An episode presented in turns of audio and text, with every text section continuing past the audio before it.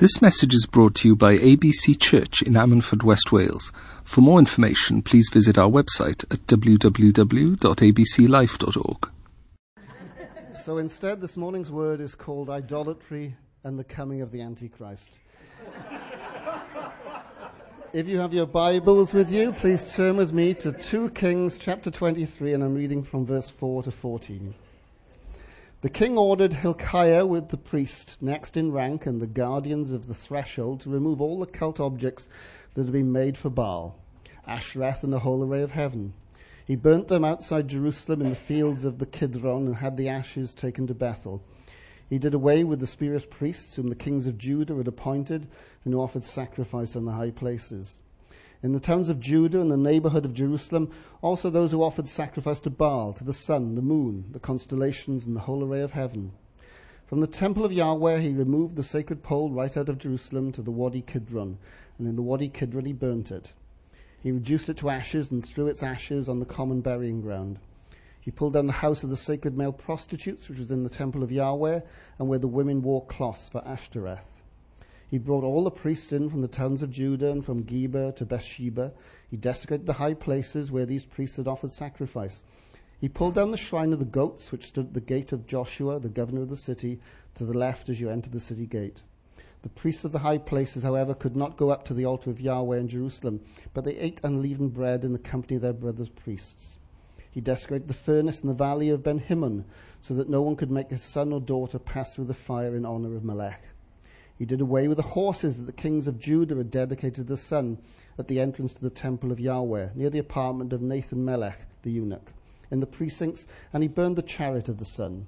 The altars on the roof that the kings of Judah had built were those that Manasseh had built in the two courts of the temple of Yahweh. The king pulled down and he broke them to pieces on the spot, then carried them away and threw their rubble into the Wadi Kidron. The king desecrated the high places facing Jerusalem to the south of the Mount of Olives, which Solomon, king of Israel, had built for Ashtoreth, the Sidonite abomination, for Chemosh, the Moabite abomination, and for Milcom, the Ammonite abomination. He also smashed the sacred pillars, cut down the sacred poles, and covered the places where they had stood with human bones. The Israelites have lost the book of the law, otherwise known as the book of Deuteronomy. How they lost it, I have no idea. It's not like losing the instruction manual for a VCR. But anyway, they've lost it. And then they find it. And there's a prophet they could have gone to to ask, is this book the word of God? The prophet was called Jeremiah. But Jeremiah, for years, had been prophesying that God was going to destroy Israel, so they stuck him in a well. So they didn't go to ask him. Instead, they went to ask Huldah, a female prophetess. We don't know much about her. I think she kept her head down because she was scared of being put in a hole in the ground. So they ask her, Is this book genuine? And she says yes. And at that point, they go ballistic. They repent. They try their best to appease God. But you know what? It's too late. The sin of idolatry was so great in Israel that God has absolutely no intention of not punishing Israel. 2 Kings chapter 23, verse 26 to 27 makes it clear. Yet Yahweh did not renounce the heat of his great anger which blazed out against Judah because of all the sins Manasseh had committed. Yahweh said, I'll turn my back on Judah as I've already turned my back on Israel. I will throw away Jerusalem, the city I have chosen, and the temple of which I said, There will be my name. The only concession he makes is to King Josiah. He says, You will die before I bring this disaster upon Israel. And in fact, in 607 BC, Josiah is killed at the first battle of Megiddo. The second battle of Megiddo was 1918, when the British kicked the Turks out of the Middle East, laying the way for the creation of the State of Israel. The third battle of Megiddo is actually called in the book of Revelations Armageddon. And by the end of this preach, you'll know we're closer to that than we've ever actually been. Can you accept the idea of a God who is so angry at the people he loves for the sins they've committed that he will destroy them. I think people today in the world we live in find that very, very difficult to believe because we've created God in the image of our desires and wants. He is a cross between an ATM and Santa Claus, but he's neither. He is Yahweh, God of Israel. Jesus Christ is the Yahweh of the Old Testament. And Jesus says many good things in the New Testament. It was also Jesus that said these words in Isaiah chapter 45, verse 7. I form the light and create darkness. I bring peace and create evil. I am Yahweh who does all these things. Can you conceive of a God who can both love and hate? A God who can give and take?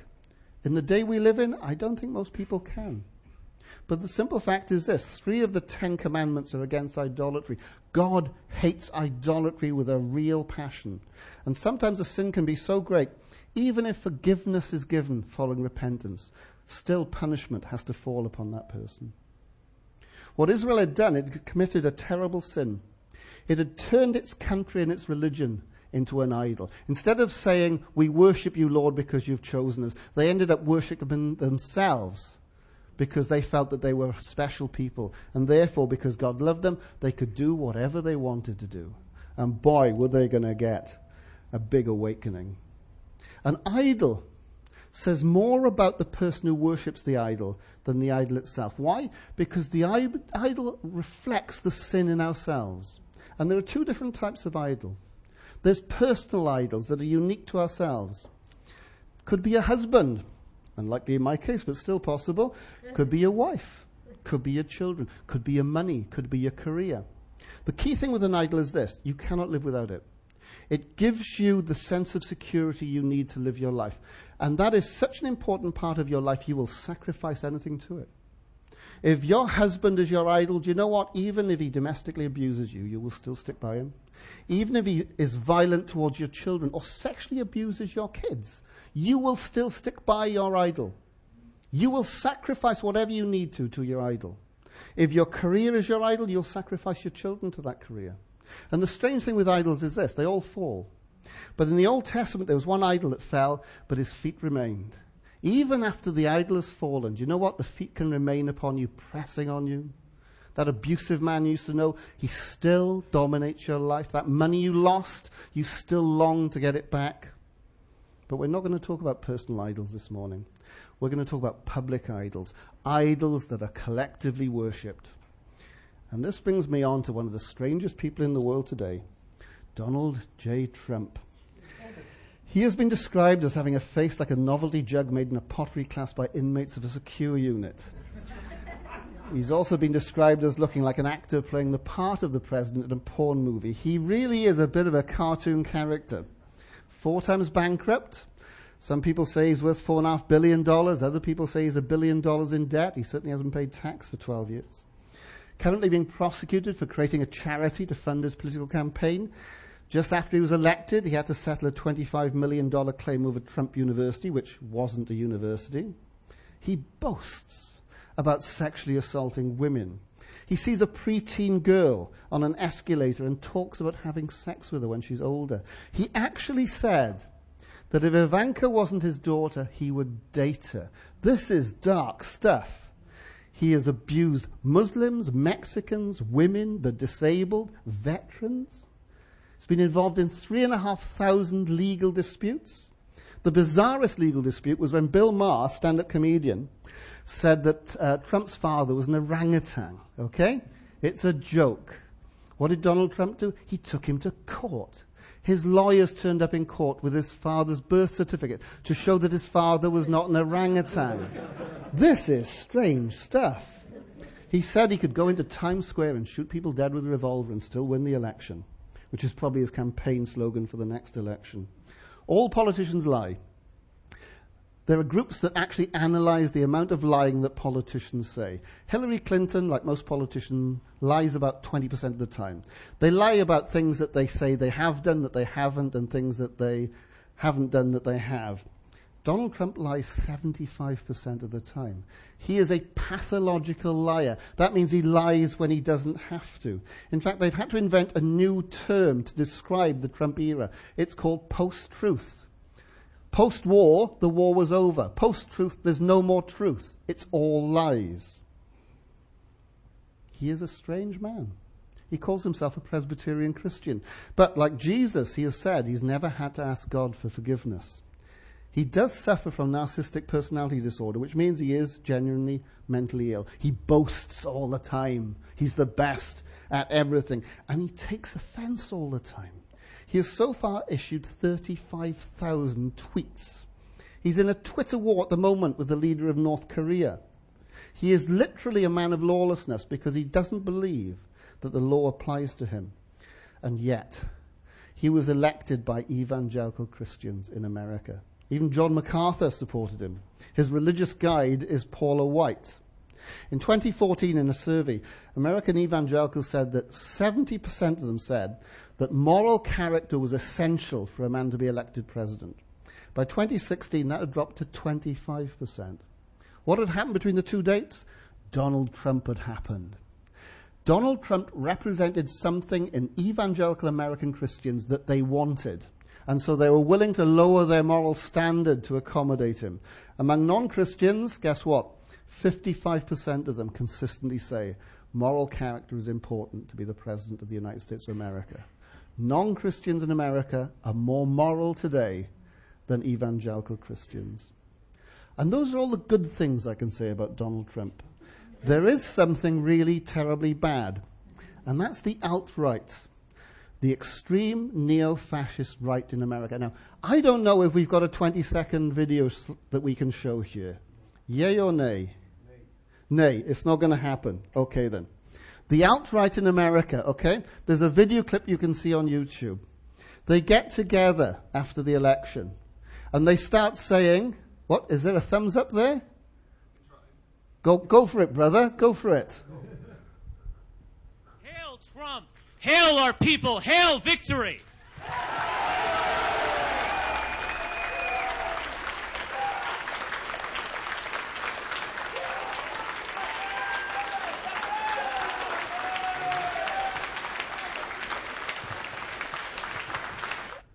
Great, that's all we need.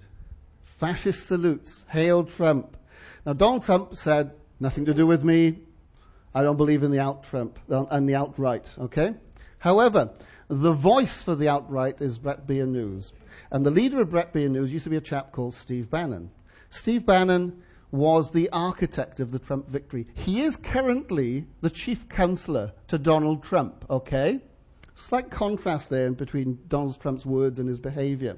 On the 18th of November of last year, Steve Bannon in an interview said this, and I quote Darkness is good. Satan, that is real power.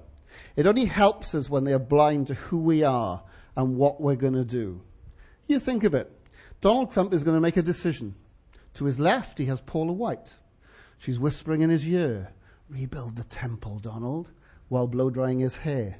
On his right, he has Satan saying, Rebuild the temple, Donald. What is Donald going to do? I tell you what, we are in a dark area with this man. He has a gift. He has the ability to manipulate the masses. And you know what? Here is a guy, right, who, if he understood the American people, he knew that actually probably most people would vote for Hillary rather than for himself. But he also knew that the evangelical Christians held the key seats. So he had to appeal to them to get elected. And if the American evangelical people were filled with love and compassion, he'd have put a flower in his ear and pretended to be a hippie. But he knew that the American evangelical right have a great fear of black people, of immigrants, of Arabs, of women, of science, and so what did he do? He delivered a message of hate and division directly to appeal to them. The church put Donald Trump in power. And the idol, the idol in America is not Donald Trump. The idol is America itself. Just as Israel came to worship itself rather than worshiping God, American Christians have come to worship their country rather than Jesus Christ. And this is something that goes all the way back to the beginning of that nation. The idea of manifest destiny, the idea that God has his hand on America and has taken them forward to a glorious future. The idea of America first, a slogan that Donald Trump used. It's actually a fascist slogan from the 1930s. And think of the American flag. When our flags get worn, we put them in a bin. But under the American legal code, the American flag is a living thing. And therefore it has to be disposed of as a living thing. So every year, about 60,000 American flags are given to the Boy Scouts of America, who ritually incinerate the flags and then bury the flags in sacred ground. It's the ultimate symbol of idolatry. that America has actually come to replace Jesus Christ in their opinions and their regards. Both the idolatry of Israel and the idolatry of America represent one important thing the opposition between religion and spirituality. Jesus did not come to create Christianity or reform Judaism. He came to abolish religion and replace it with a relationship. Jeremiah chapter 31 verse 33 says this, I will write my law on their hearts. God speaking to the Jewish people about the coming of a new covenant for the Jewish people. Jesus' brother in James chapter 1 verse 27 says this, pure and spot religion in the eyes of God our Father is this, coming to the help of widows and orphans when they need it and keeping oneself pure from the world.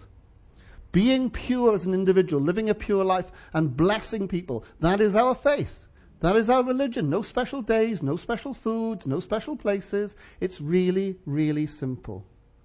However, religion is such a powerful idol that God gave it a special name in Scripture. He calls it the Whore of Babylon, mentioned in chapter 18 of the book of Revelations. And this is what chapter 18, verses 4 to 5 says. And I heard another voice from heaven saying, Come out of her, my people, so you do not partake of her sins, and so receive the plagues that I will release upon her. For her multiple sins have reached up to heaven, and God has remembered her iniquities. What is interesting about the Whore of Babylon is that it contains true believers. Otherwise, God wouldn't be calling them out. Now, there's nothing new in this, okay? The Reformers in the Reformation identified the Roman Catholic Church as the whore of Babylon. And that's the reason why they left. They tried to reform it. That's why it's called the Reformation. They failed. They had to leave and set up new churches. Nothing new in that. In fact, the idea that the Roman Catholic Church is the whore of Babylon goes back before the Reformation. An Irish bishop by the name of St. Malachy said in a series of prophecies written in the 12th century that when the 112th Pope comes, God would destroy the Roman Catholic Church by bringing judgment upon it, and he would destroy the church that sits upon the seven hills of Rome. I don't know if that's a genuine prophecy or not, because it ain't in the Bible, but you know what?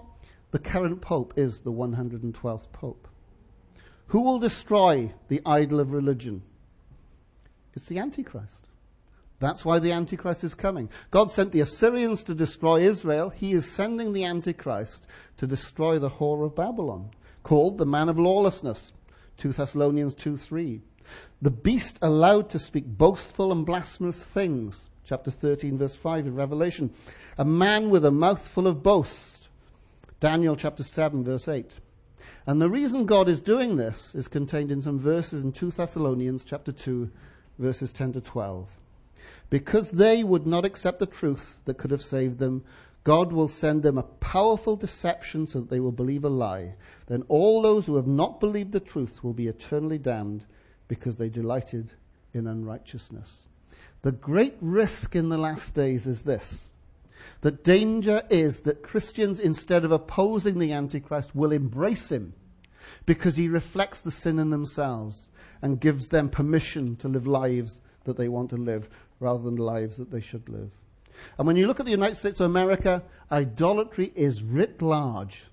And it comes in one little formula the law of attraction.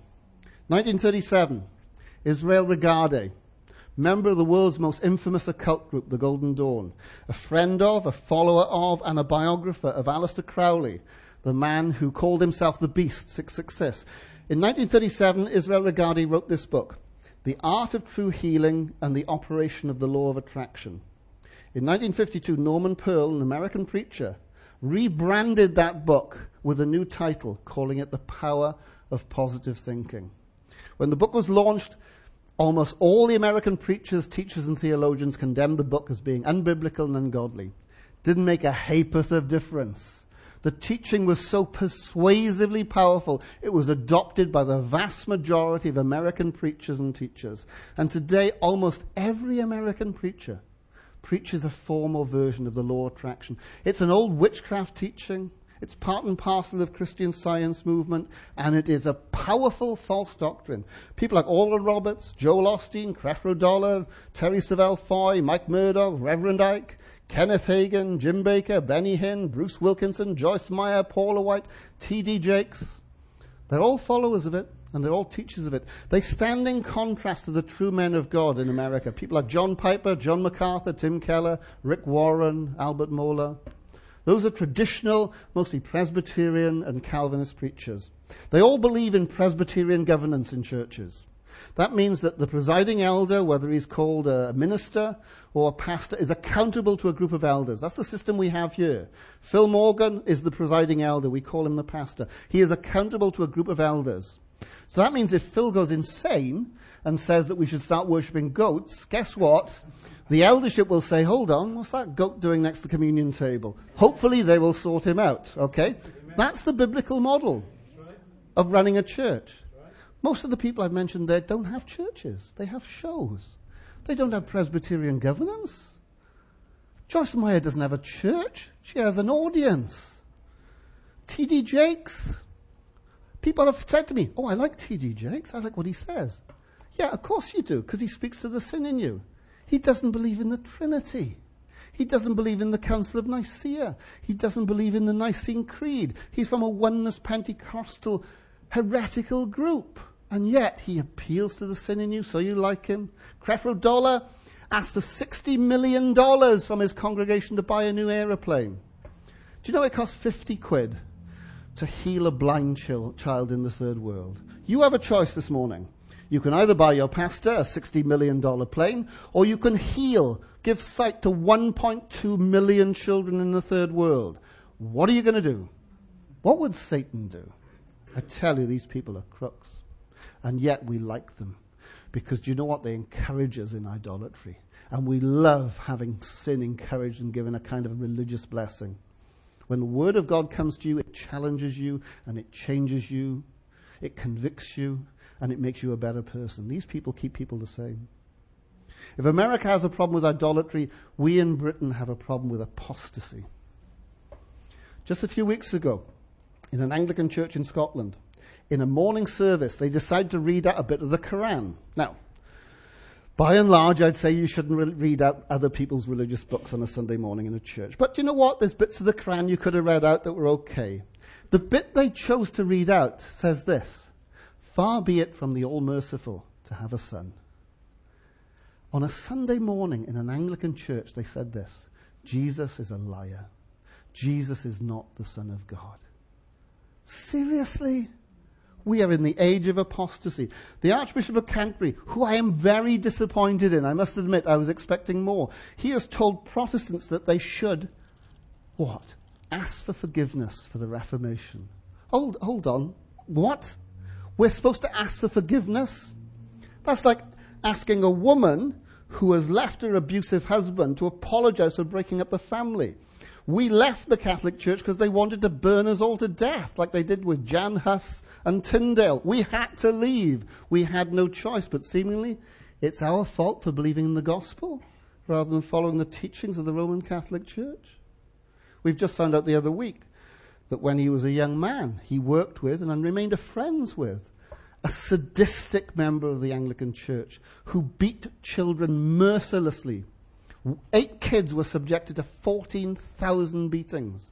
When the Anglican Church found out about it, they sent him off to Zimbabwe, where he was then charged with the murder of a 16 year old child, a charge that was later dropped.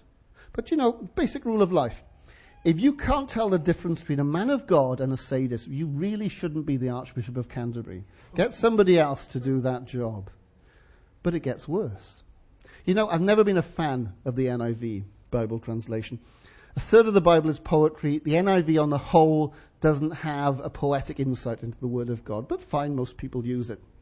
I would advise you not to use the latest version, called today's uh, NIV. Reason why? It's become gender neutral.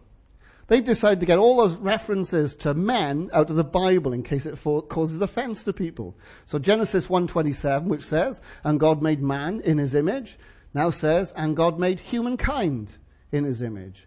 But it doesn't say that in the Word of God. The word is actually Adam. What gives them the authority to change the gender in the Bible? It could be worse, though. One university in Britain has said that we should remove all references to father and son from the Bible so as to be more inclusive. You lose your father, you lose the son. What is going on here? Could be worse, though. In Westcott House last month, a group of novice Anglican, Anglican priests decided to have their usual service, but to use gay names for the Father, the Son, and the Holy Spirit. I can't mention those names this morning because they're blasphemous.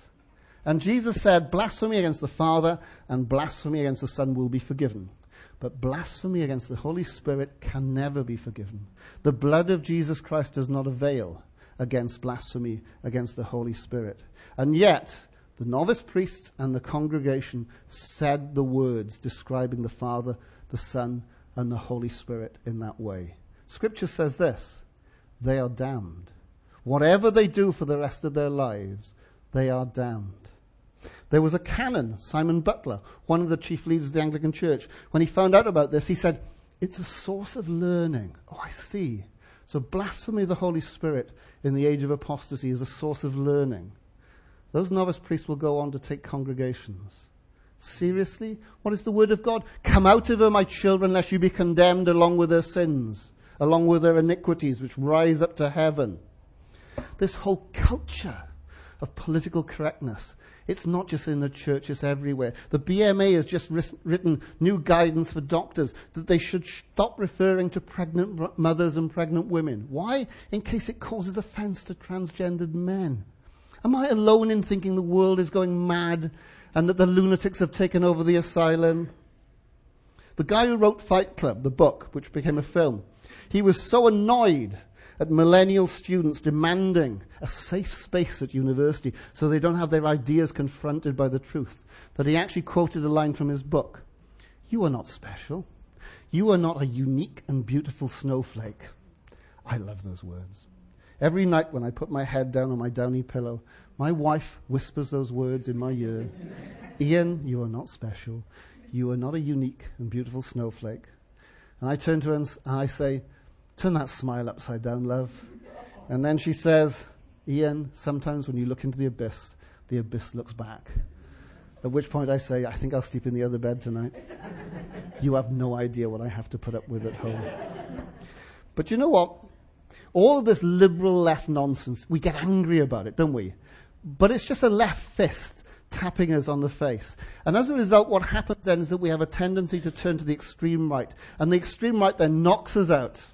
But we've got to understand the liberal left and the extreme right are just the left and right fists of Satan. He is trying to get us to lose our freedom and to lose our souls and to lose our faith. And in so many cases, he is succeeding. Idolatry in America, apostasy in Britain. These things are real. Now let's move on to the coming of the Antichrist. Numbers are important to God, particularly the number of seven. From the seven days of creation in Genesis 1 to the 54 mentions of seven in the book of Revelations. The number seven is associated with an act of completion by the Holy Spirit. And 2017 is a very special year. It's the year of four significant anniversaries. On the 31st of October, we will celebrate the 500th anniversary of the beginning of the Reformation in 1517, when Martin Luther nailed up the 95 Thesis and began a period of conflict in Europe that lasted 140 years and killed 25% of the population of Europe. But it led to the modern world in which we live. On the 11th of December, we have the 100th anniversary of the British liberating Israel and liberating Jerusalem from the Muslims. On the 29th of November, we have the 70th anniversary of the founding of the State of Israel in 1947. On the 7th of June, we have the 50th anniversary of the Jews recapturing the old city of Jerusalem in 1967. This is also, therefore, the year of Jubilee for the State of Israel. In fact, those last three dates have a strange mathematical relationship of 1.4. I'm not quite sure what that means, but I think it might be significant. In the Jewish calendar, this year is 5,777. Not only that, we know that whoever Donald Trump is, he's part of God's plan. Why? because the distance between the date of his birth and the day of his inauguration is 70 years, 7 months, and 7 days. You know what? If you keep on throwing the dice and it keeps on coming up number 6, you know the dice is loaded. When you see these sevens rolling out, you know what? There's a hand behind it, a hidden hand. It is the hand of the Holy Spirit. 2,000 years of history and scripture are coming together to make 2017 a very special year. Oh, and by the way, did I mention the new Star of Bethlehem? Maybe I forgot about that. That was announced on, guess when? The 7th of January, 2017. The Feast of Epiphany. Epiphany in Greek means revelation. It is the feast of the three magi coming to see Jesus. Astronomers decided to announce on that date that in 2022, a red nova would appear in the sky in the constellation of the Northern Cross. 1800 years ago, a binary star collapsed in on itself, and that light has been winging its way towards us, and in 2022 it'll appear as the brightest star in the sky. The importance of it is that it will appear in the Northern Cross. That's why it's been called the new star of Bethlehem. Does this herald the birth of the Antichrist? Or the coming of the Antichrist? Or does it herald the return of Jesus Christ? Because Jesus said, Matthew chapter 24, verse 30, Look up. When you see the sign of the Son of Man in the heavens, look up, for your deliverance is near. This is not an insignificant event. Luke chapter 21, verse 25 says, When you see the signs in the stars, you know that Jesus Christ is returning. We know that Apophis, the uncreator Egyptian serpent deity, a mile wide asteroid is going to wing its way through our upper atmosphere on Friday the 13th, 2029. And we know it's going to come back seven years to the day, 13th of April, 2036. And it may or may not impact the Earth at that time. That seven year differ- difference, do you know what? That's significant because it's mentioned in Daniel the Antichrist will make a covenant with many for seven years and halfway through will break it off. Signs in the stars, signs on the earth signs in politics, signs everywhere. Be aware of the signs. Are you ready to live in the last days? Because it may be that they begin this year. The paradigm has changed. Everything you thought you knew about the church, do you know what? It no longer applies. This year we may leave history and enter prophecy. We may step into the pages of the book of Revelations. Before, when you looked into the abyss, the abyss looked back. Now, the abyss is going to open up on the earth. Revelation chapter 9 verse 1 says this, And I saw a star fall from heaven to the earth, and to him was given the key of the abyss. And he opened the abyss, and there arose smoke as the smoke of a great furnace. The demonic is not just going to come out of the ground, it's coming down from the sky as well. Revelation chapter 12 verse 7 and verse 12 says this, And there was war in heaven. Michael and his angels fought against the dragon and his angels, but the dragon prevailed not, and they lost their place in heaven. And the great dragon was cast out, the old serpent called Devil and Satan, who has deceived the whole world. He was cast to the earth and his angels with him. Woe to the inhabitants of the earth and of the sea, for the devil is come among thee, and he is filled with great rage because he knows that he hath but a short time. Is the church ready for this challenge? Is it ready? Heck. When I look at the church in Britain and America, I think of the British and French armies in 1939. They were the biggest armies in the world and the best equipped. The Germans had a small army, poorly equipped, and they wiped the floor with us in six weeks. Why? Because the British and the French were fighting the First World War, but things had changed. It was a new era. We as a church, and I'm talking about the church in the Western world, we have to rethink what we do and why we do it. We have to adapt to a new age. When I used to work with the police, we would target harden victims' homes to make sure that the people that wanted to hurt them couldn't. We have to target harden ourselves and our churches to survive in this new era. And the problem we've got is this. The unspiritual cannot fight powerful spiritual forces, and we have become unspiritual. That's the big problem with the law of attraction and apostasy. We have become social. We have ceased to be spiritual people. In Revelation chapter 13, we're told that two beasts will come. Chapter 13, verse 1 says this I stood upon the sand of the sea and saw a beast rise out of the sea, having seven heads and ten horns, and upon his horns ten crowns, and upon his heads the name of blasphemy. Verse 11 says, I saw another beast come out of the earth with two horns like the lamb, and it spoke like a dragon. Two beasts, two different people, they're human beings. The one comes out of the sea, normally regarded as politics, the sea of chaos. The other comes out of the land, the first beast is a loud mouthed, boastful, larger than life, demonic type character. And the second beast is a Christ like lamb, a deceiver whose authority, like Hitler's, comes from the power of his speech. Let me give you three signs. Three signs to look for that will identify Donald Trump as the first beast of Revelations. I'm not saying he is. I'm just saying if these signs occur, then guess what? Hold on to your hats. The first sign is this. This year he'll probably go to Israel. He said he's going to move uh, the American embassy from Tel Aviv to Jerusalem. He will probably go to Jerusalem. He'll probably go to the Wailing Wall. Most politicians do. If while he's there in the excitement of that moment, he says that America is committed to rebuilding the Jewish temple, that will be the first sign. The second sign is this. The Palestinians will go apoplectic, okay? But if he is able to achieve a reconciliation between the Palestinians and the Jews, possibly by persuading the Palestinians to accept Jewish um, statehood, then guess what? A key part of the prophecy will be fulfilled. Ezekiel chapter 38, verse 11 says this Israel will live without walls in the last days. Well, Israel is surrounded by walls. It's got a ginormous wall between itself and the Palestinians. If he brings reconciliation between those two groups, that will be the second sign. And the third sign, somebody shoots him. Somebody puts a bullet in his head, but he doesn't die. When John is looking at the future and he sees the first beast being shot, he's amazed that the beast doesn't die. But the beast leaves the scene. He isn't involved in anything.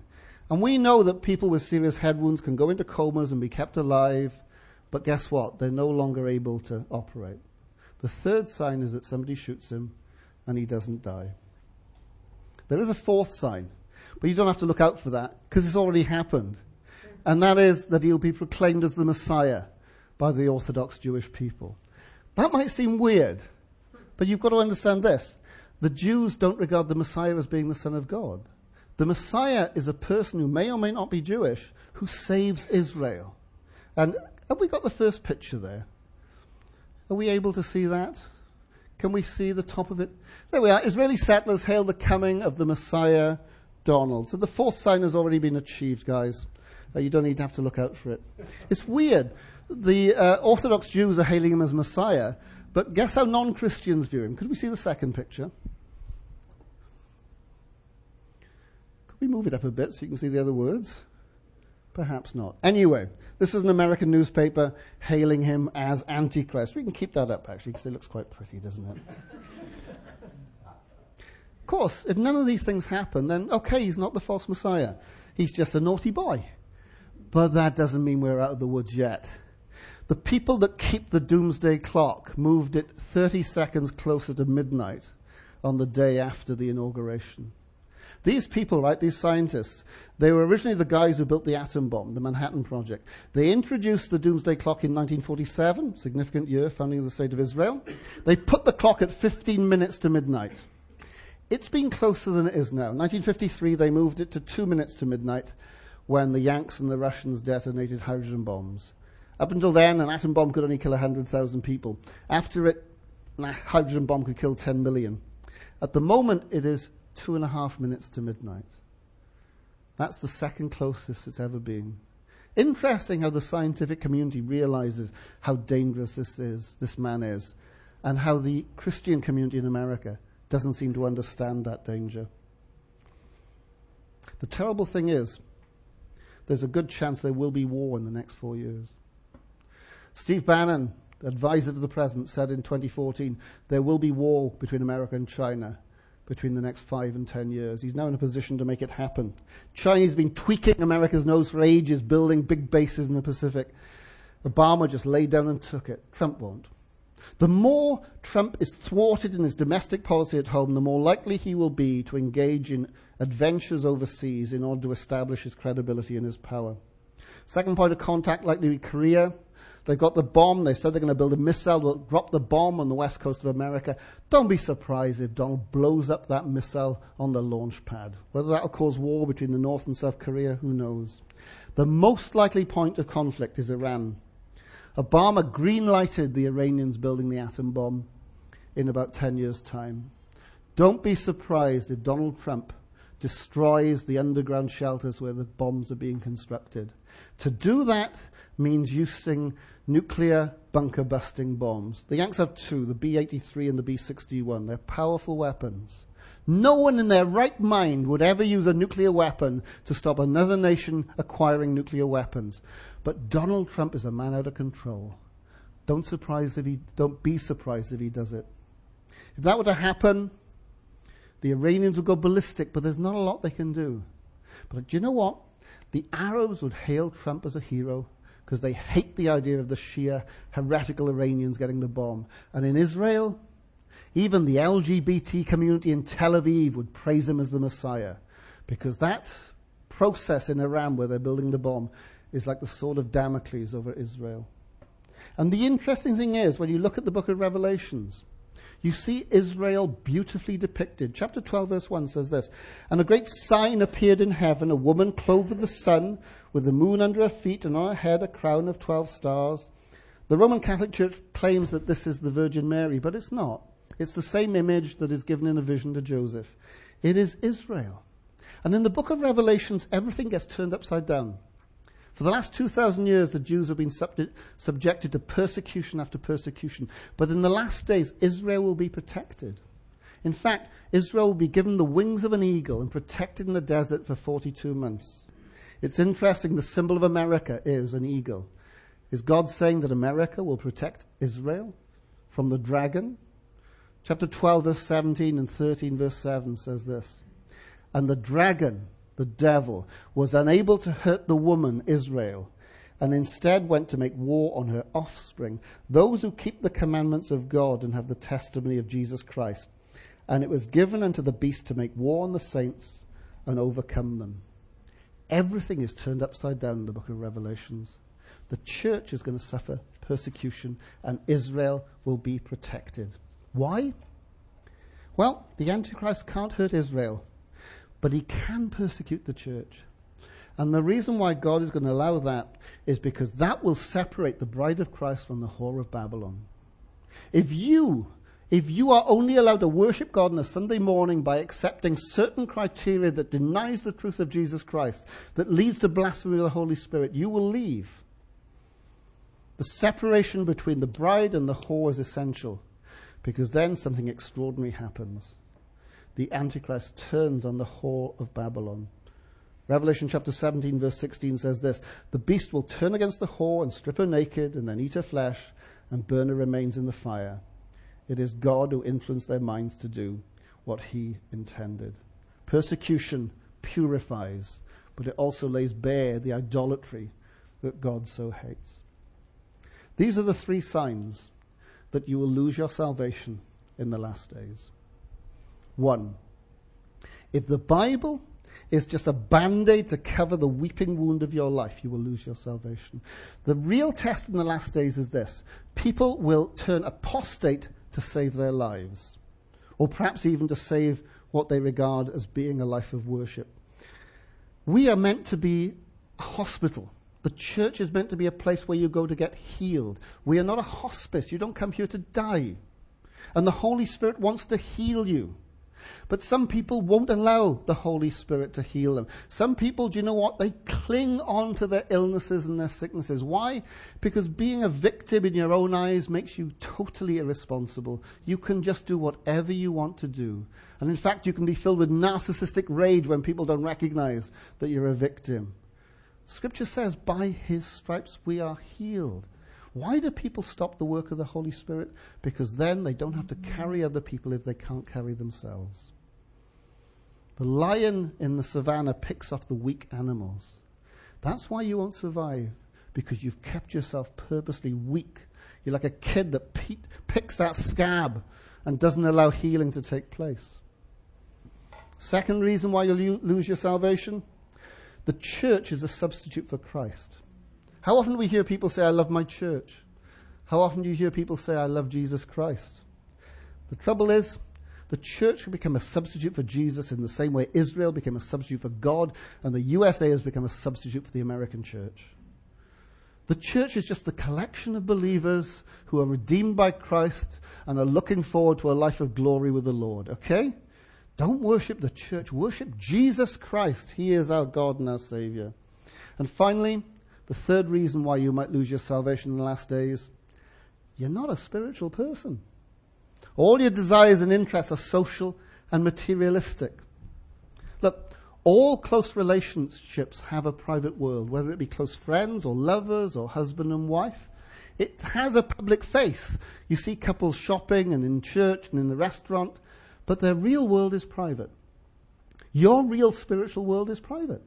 It's just you and Jesus Christ. What did Jesus say? When you pray, go into your room, shut the door, and there in secret, God will reward you in secret.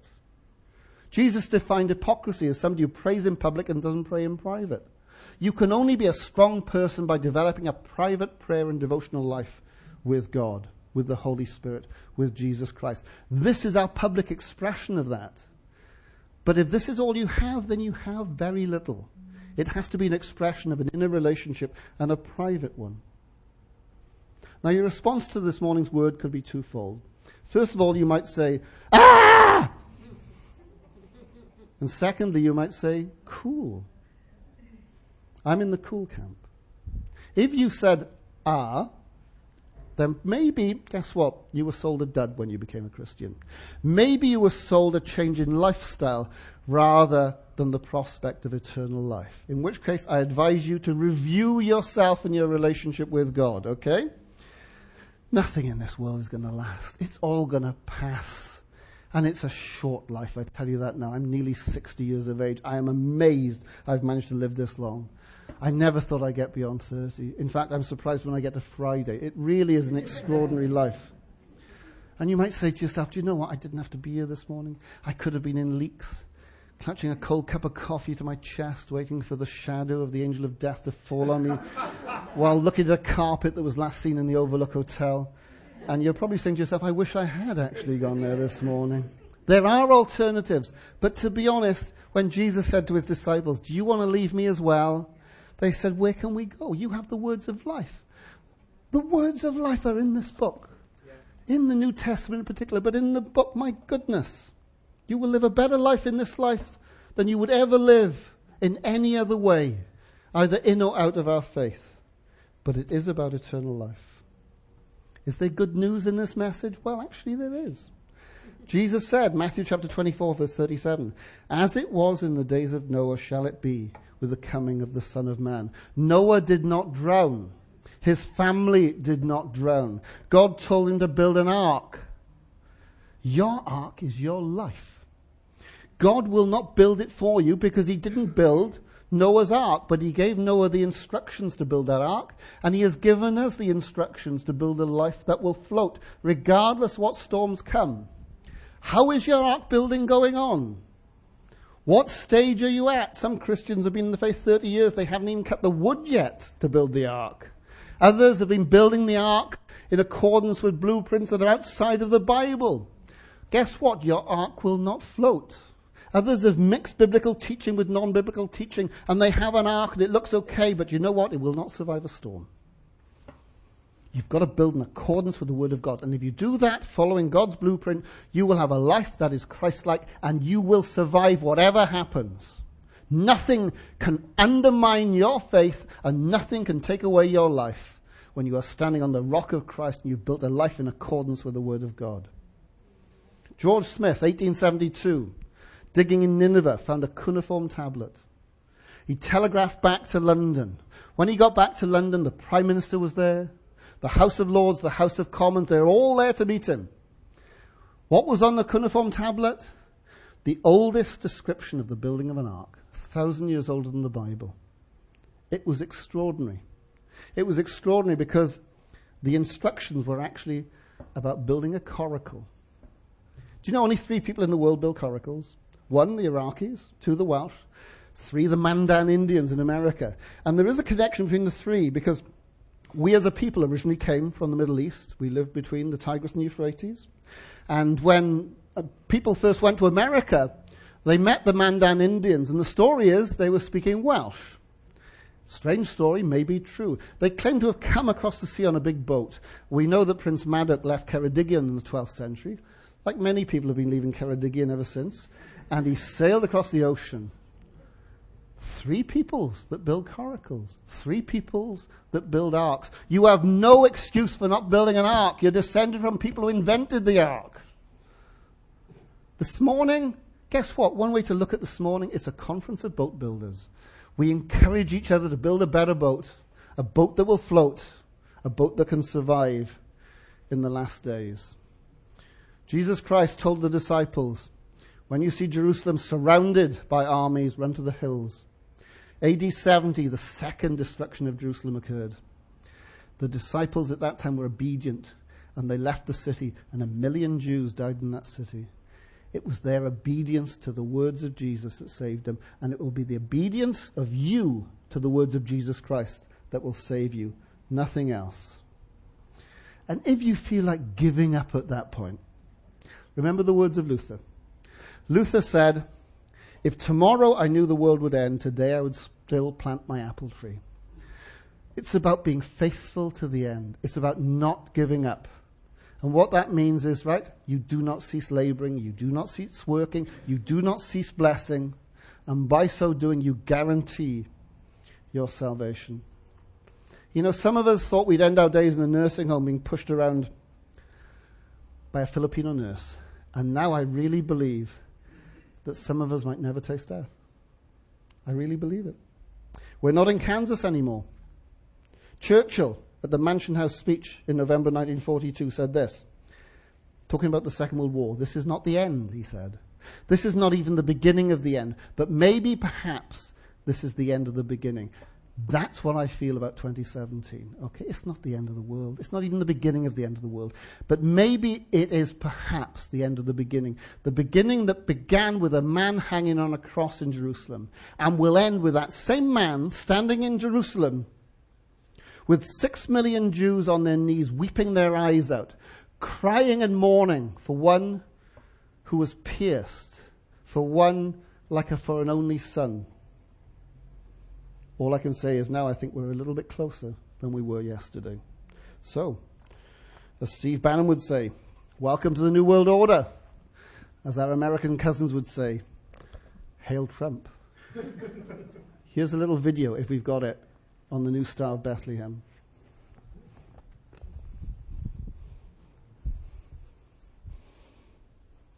This message was brought to you by ABC Church. For more information, please visit our website at www.abclife.org or search for us on Facebook or Twitter. You can also contact us by phone on 01269 596000.